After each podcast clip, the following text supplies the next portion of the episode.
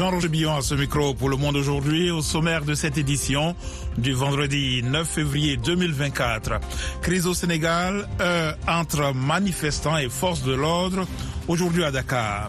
Dans l'est de la RDC, situation toujours très tendue sur le front des combats.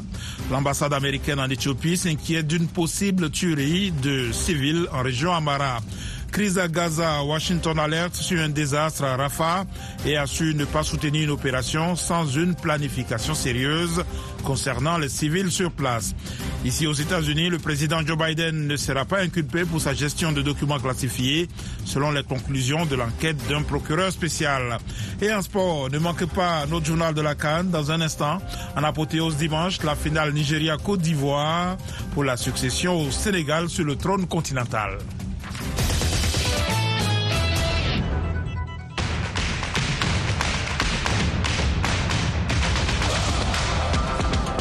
Sport football, nous ne sommes plus qu'à deux jours de la finale de la Cannes 2023. Le pays hôte, la Côte d'Ivoire, va faire face au Nigeria.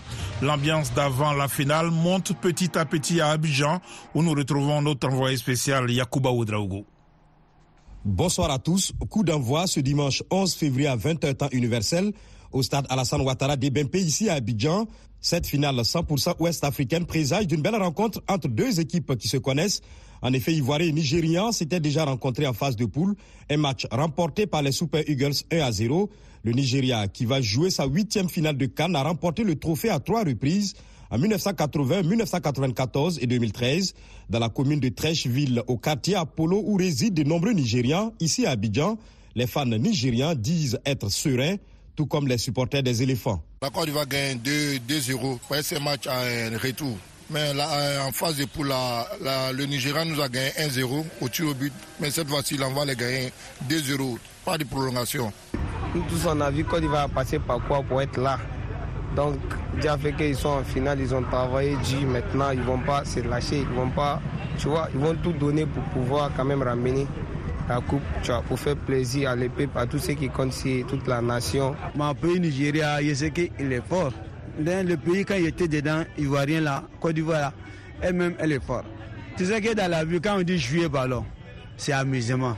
C'est pas palable. Donc, moi, je souhaite que Nigeria va prendre la coupe par, la grâce à Dieu.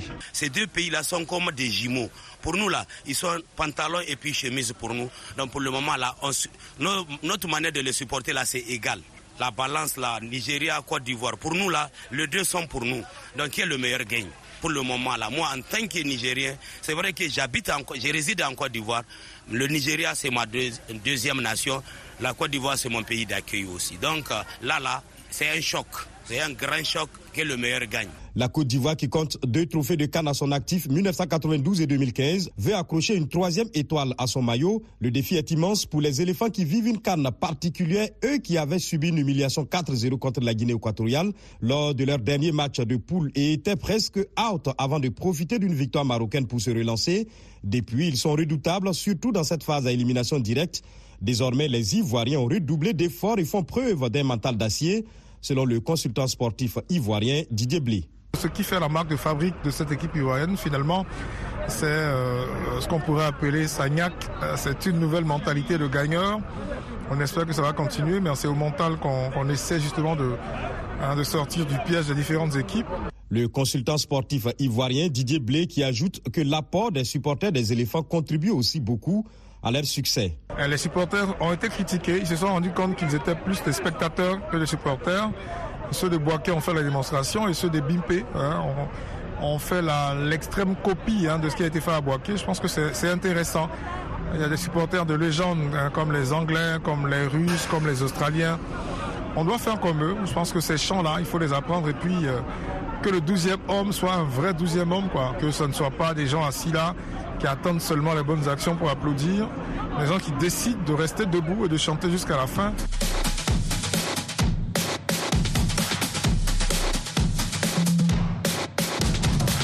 Il y aura un match dans cette finale, celui entre les buteurs ivoiriens Sébastien Haller et nigérien Victor Osimhen, tous deux solides et qui apportent beaucoup à leurs équipes, même si chacun n'a inscrit qu'un seul but jusqu'ici. Ce match, dans le match, supporters ivoiriens et nigériens l'attendent fermement. Bon, vraiment, c'est un choc de titans à l'heure euh, et puis aux Imen là. Vrai, vrai, on a vu. Entre Côte d'Ivoire et puis Nigeria, là, il y a eu match à aller, d'après les Ivoiriens. Donc c'est un riz couché. Dans le retour, là, vraiment, là, il y a du, y a du fil à retordre pour, pour tout un chacun. Donc vraiment, que le meilleur gagne. Forcément, ça sera un dieu, ça sera un choc. Nous tous, on connaît les deux en Europe. Comment les batailles se passent du côté d'Allemagne et l'Italie, chacun, tu vois, dans son milieu, dans son club. Donc je sais qu'ils vont essayer de tout donner pour pouvoir, tu vois, après les meilleurs va prouver. Bien avant cette finale de dimanche entre la Côte d'Ivoire et le Nigeria, Demain samedi, la République démocratique du Congo et l'Afrique du Sud vont s'affronter dans la petite finale dans l'espoir d'accrocher la médaille de bronze. Yakuba Ouidraougo, Abidjan, Ouvewa Afrique. Jean-Roger Billon, retour à Washington pour vous présenter le reste de l'actualité en Afrique et dans le monde. Les forces de sécurité sénégalaises ont fait usage de gaz lacrymogène contre des jeunes qui tentaient de se rassembler dans le centre de la capitale Dakar ce vendredi pour protester contre le report du scrutin présidentiel. Alexandrine Olognon nous en dit plus. De petits groupes ont tenté de se rapprocher du centre de la capitale Dakar en lançant des pierres mais ils ont été repoussés par la police anti-émeute et tous les points d'accès à la place centrale de la ville ont été fermés. À la mosquée Masdi Dunour de Dakar, seule une poignée de fidèles étaient vêtus de blanc et des couleurs nationales, à l'appel d'un nouveau collectif de groupes citoyens, religieux et d'organisations professionnelles qui s'opposent au report du scrutin présidentiel, initialement prévu le 25 février. Dans la matinée, les enseignants ont donné le ton avec des débrayages dans les écoles, au lycée Blaise Diagne de Dakar, des centaines d'étudiants ont quitté leurs cours à 10 heures. Des messages circulant largement sur les réseaux sociaux ont appelé les Dakarois à manifester sur la vaste place de la Nation, à quelques kilomètres du centre de la capitale. Outre cet appel, le collectif Ars Sous Élections, Protégeons notre élection en français, demande aux chrétiens de s'habiller en blanc à la prière du dimanche et prévoit une manifestation mardi. La situation restait tendue aujourd'hui dans l'est de la République démocratique du Congo, où les combats se sont intensifiés ces derniers jours entre les forces gouvernementales et la rébellion du M23. Des milliers d'habitants paniqués de Saké, cité considérée comme stratégique sur la route de Goma, se sont enfuis mercredi pour échapper au bombardement et se sont ajoutés aux centaines de milliers de déplacés déjà agglutinés dans les faubourgs du chef-lieu du Nord Kivu. Dans ce contexte de crise, le ministre congolais de la Défense, Jean-Pierre Bemba est arrivé aujourd'hui à Goma pour une visite de terrain. Les États-Unis se disent profondément inquiets à la suite d'informations sur une tuerie ciblant des civils à Meraoui, en Éthiopie. Il s'agit d'une localité de l'État régional de l'Amara où les forces fédérales éthiopiennes affrontent des milices locales. Les précisions avec Mohamed Mfa. Selon des médias locaux et étrangers qui citent des habitants, au moins 50 civils ont été tués par les forces gouvernementales le 29 janvier à Meraoui, localité située à une trentaine de kilomètres de Bahir Dar, capitale régionale de l'Amara. D'après les témoins cités par ces médias, cette tuerie est survenue en représailles à des affrontements le même jour entre forces fédérales et Fano, des milices populaires d'autodéfense à Amara, la deuxième communauté ethno-linguistique d'Éthiopie. Ces informations n'ont pu être vérifiées dans l'immédiat, les autorités éthiopiennes refusant depuis le début du conflit l'an dernier l'accès à la région aux journalistes. Dans un communiqué publié ce vendredi sur X, l'ambassade des États-Unis en Éthiopie demande que les observateurs indépendants des droits humains aient un accès illimité à la zone et que soit menée une enquête impartiale permettant de traduire les auteurs en justice. Cette tuerie présumée fait suite à de nombreuses informations troublantes sur d'autres violations et violences en région Amara, Oromia et ailleurs en Éthiopie qui mettent en cause à la fois des acteurs gouvernementaux et non gouvernementaux, souligne l'ambassade américaine. Le Parlement éthiopien a prolongé début février pour quatre mois l'état d'urgence instauré en août 2023 en Amara pour tenter, pour l'heure sans succès, de réduire l'insurrection des Fano déclenchée par une tentative du gouvernement fédéral de désarmer des forces Amara.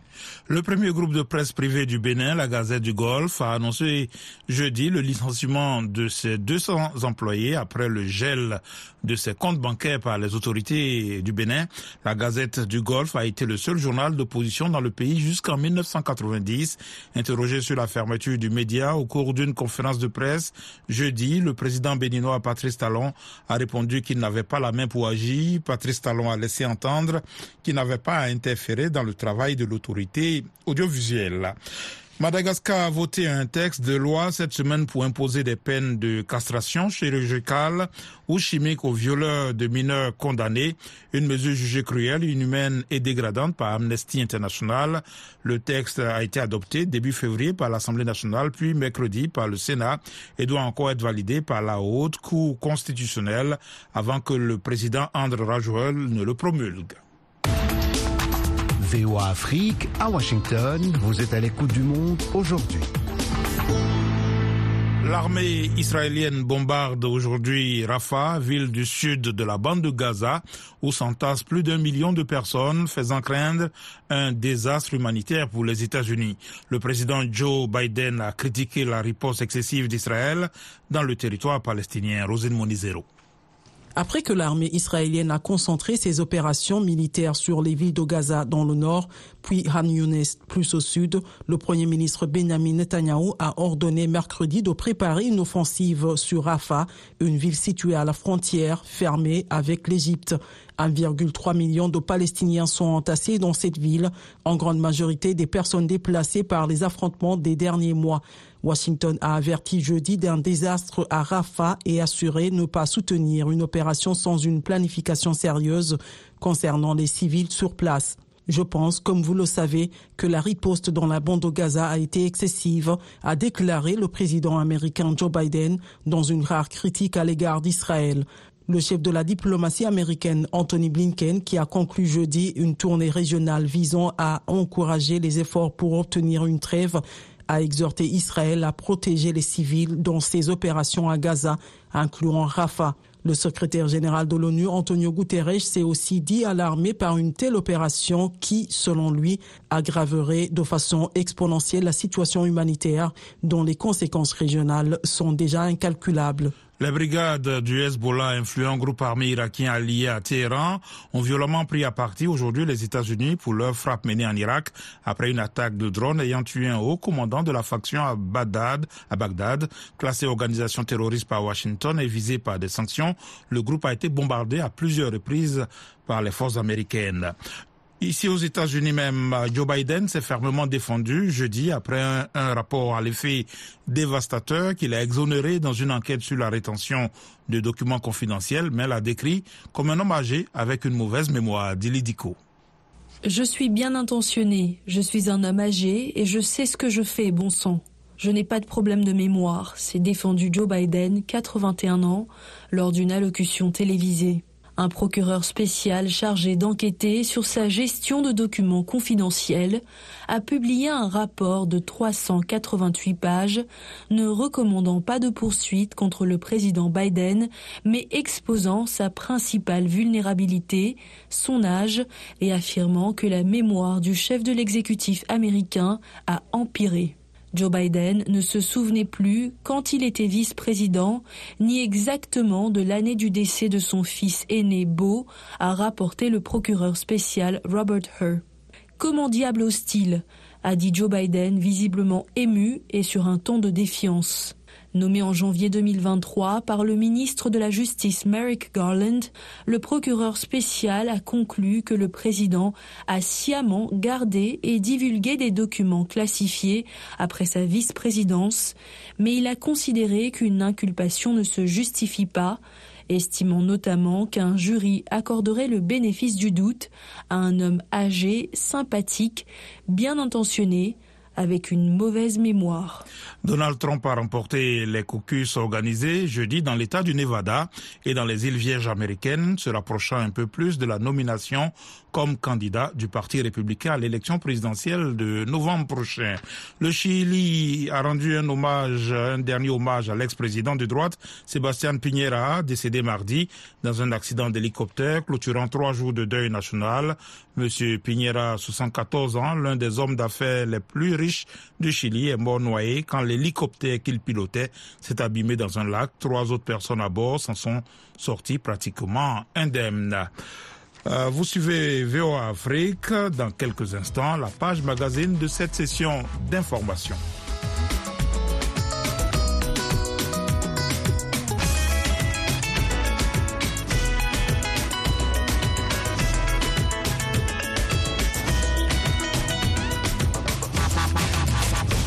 Le Monde aujourd'hui, VOA Afrique.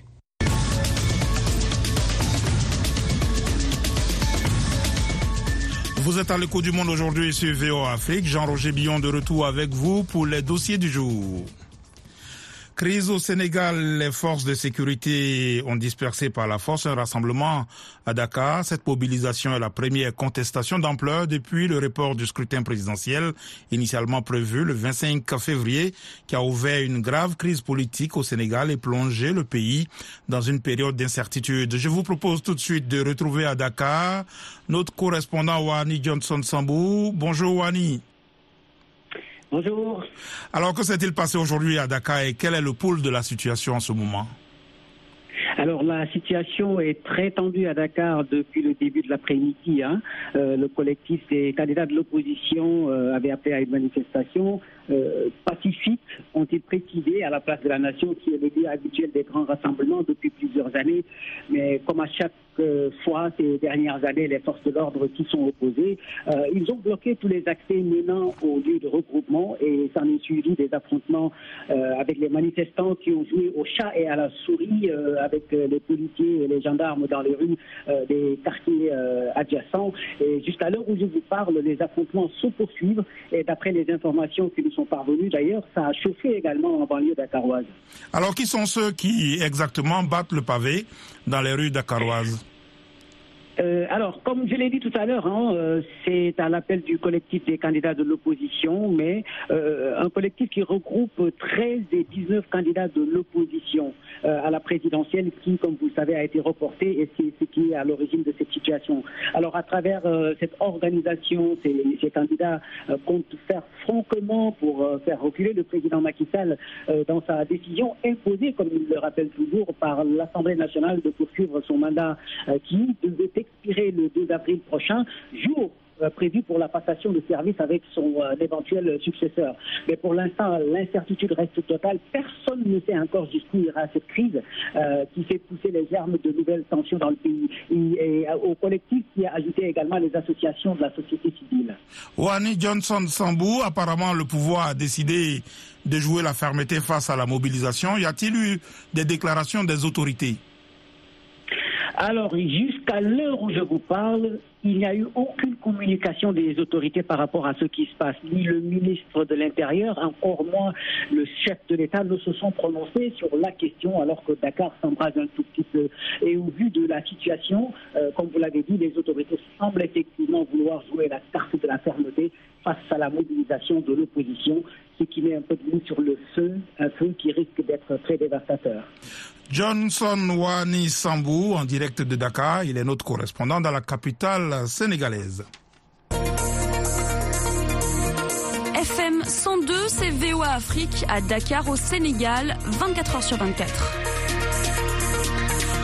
Dans l'est de la République démocratique du Congo, outre les dégâts humains et matériels, la guerre a un impact négatif sur l'éducation. Les élèves ne peuvent plus se rendre à l'école à cause de l'insécurité. C'est le cas dans la cité de Saké, à 27 km de la ville de Goma. Davantage avec Zanem Netizaidi. À l'école primaire Macha, l'une des écoles les plus fréquentées de la cité de Saké, les portes des classes sont fermées depuis que la cité a enregistré des morts et des blessés lorsque les belligérants qui s'affrontaient dans les collines environnantes ont bombardé la zone. Selon les autorités chargées de l'éducation, il vaut mieux sauver des vies maintenant et récupérer les heures perdues plus tard. Bahati Kikala, chef de bureau à la sous-division de l'éducation il fallait qu'on suspende les activités à cause des bombes qui ont été larguées ici eh, par l'M23. Même si ce sont les examens, il faut d'abord euh, sauver les âmes, sinon on peut récupérer les heures perdues. Nous pensons que dès qu'il y aura accalmie, on va encore revenir au niveau de l'école et nous allons demander aux enseignants de multiplier les efforts pour qu'ils récupèrent la matière perdue. Bouira Bakoulou, directeur de l'école primaire Macha, souligne l'impact de l'intensification des combats sur le nombre d'élèves de son école.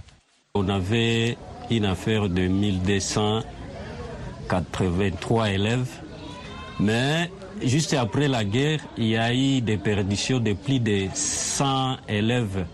Et pourtant, c'est la gratuité. Donc, ça a été causé par la guerre il y a une partie euh, de nos élèves qui sont restés dans les cas de déplacés compte tenu aussi des coûts de vie et d'autres, les maisons étaient détruites, ils ne pouvaient plus retourner dans le milieu. Les parents s'inquiètent du sort de leurs enfants. Ils sont désespérés par la perspective d'une guerre interminable. Ils craignent les graves conséquences des l'oisiveté des enfants. Bahini Mongo Bienda est l'un d'entre eux. Nous avons peur que nos enfants ne puissent pas terminer l'année à cause de cette guerre qui ne semble pas devoir se terminer dans quelques jours. Les enfants errent dans les rues et nous craignons qu'ils y rencontrent de graves problèmes. Ils pourraient mourir ou être à l'origine des conflits lorsqu'ils se battent. et tout cela, ce sont les effets de la guerre. Depuis samedi matin, d'autres populations se déplacent quittant leur village pour se réfugier à Saké. Aux dernières nouvelles, le rebelle du 23 avance vers le site Kivu, cherchant à couper complètement la route entre la ville de Goma et cette province voisine.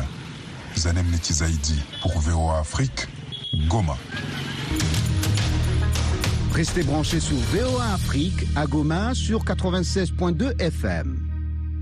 La Coupe euh, d'Afrique des Nations 2023 qui se déroule en Côte d'Ivoire donnera son verdict ce week-end. Les supporters des différentes équipes ont vécu d'intenses moments d'émotion, y compris les personnes déplacées au Burkina Faso.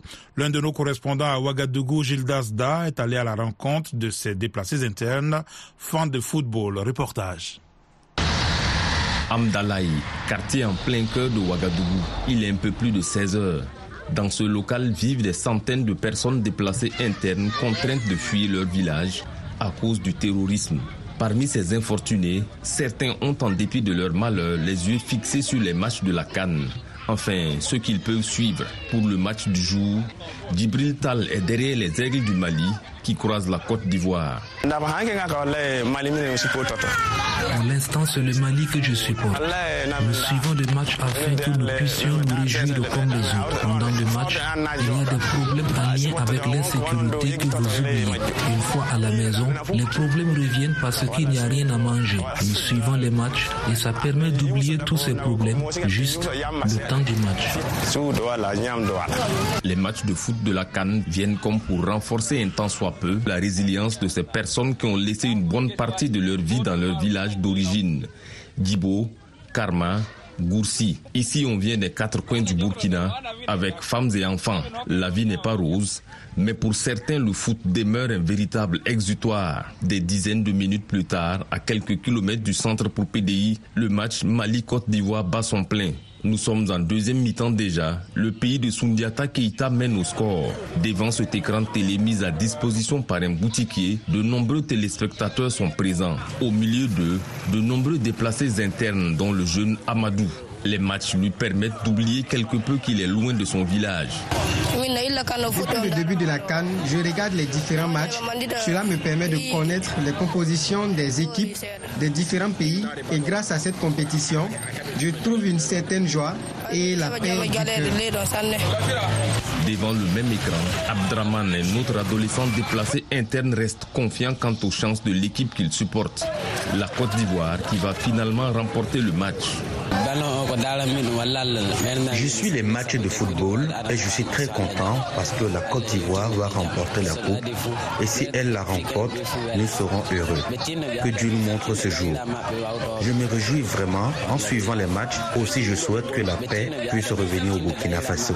La paix au pays, ce leitmotiv des déplacés internes demeure malgré les joies que procure le sport roi. Au-delà de leurs difficultés quotidiennes, les matchs de la Cannes apportent le peu de réjouissance possible pour ces personnes contraintes de partir de chez elles, du moins pour les fans de football. Depuis le début de la Cannes, elles sont nombreuses à fréquenter des espaces comme celui-ci pour suivre les différents affrontements entre équipes avec de gros moments de joie que constate Seydou Drabo, riverain. Les déplacés internes viennent suivre les matchs de la Cannes ici et je les vois tout heureux. Lorsqu'ils viennent ici se mêler aux autres, ça leur permet aussi d'oublier leurs problèmes. Oublier ses soucis et le drame vécu le temps d'un match de football, c'est le petit instant bonheur que vivent certains déplacés internes, des personnes fans de foot depuis leur localité d'origine d'où elles ont été chassées par les groupes armés terroristes. Au-delà de ce drame, le foot reste pour ces amoureux du ballon rond un moment de résilience et de plaisir, le temps d'une compétition comme les Lacan. Dasda,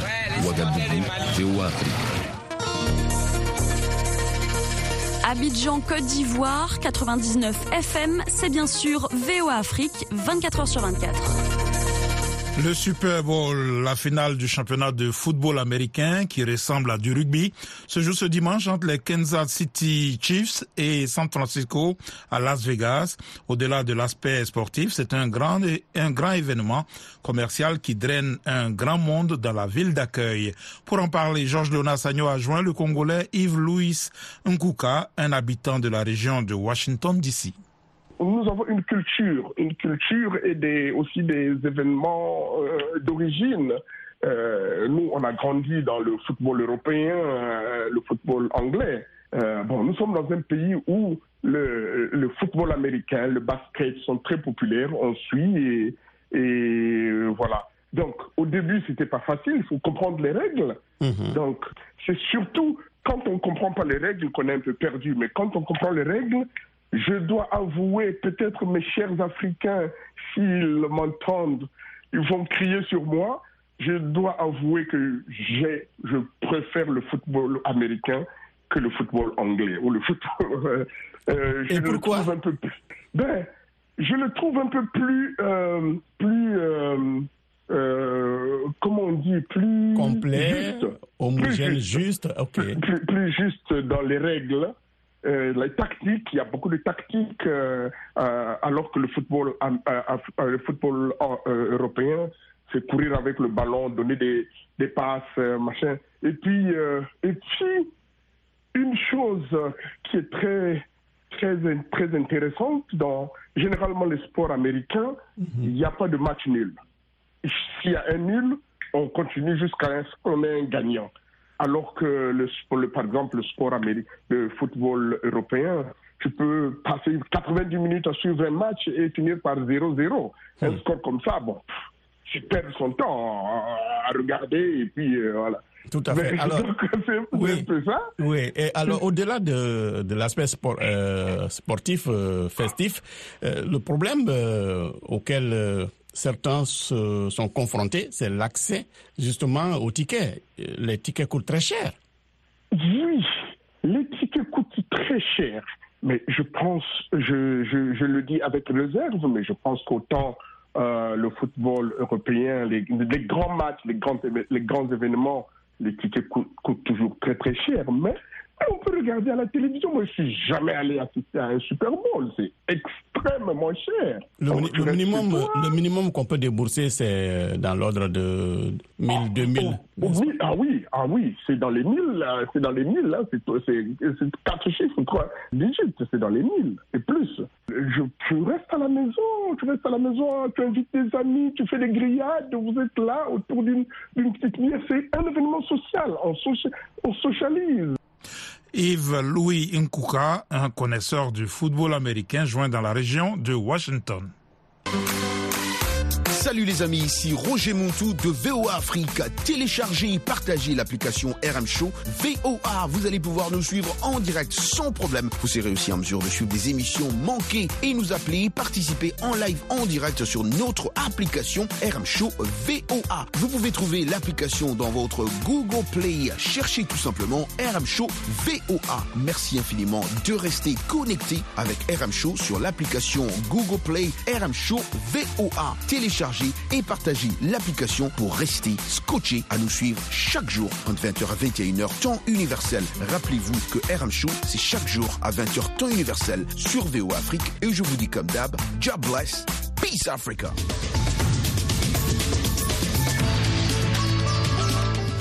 Le Monde aujourd'hui, c'est la fin de cette édition. Merci de l'avoir suivi. Jean-Roger Billon à ce micro, à la mise en onde, Joselle Morissin. Un grand merci à la rédaction et à toute l'équipe de production. Rendez-vous sur notre site internet voafrique.com et nos pages Facebook, YouTube, la plateforme X, Instagram pour un suivi de l'actualité 24 heures sur 24. Je vous souhaite une excellente soirée à l'écoute de nos programmes.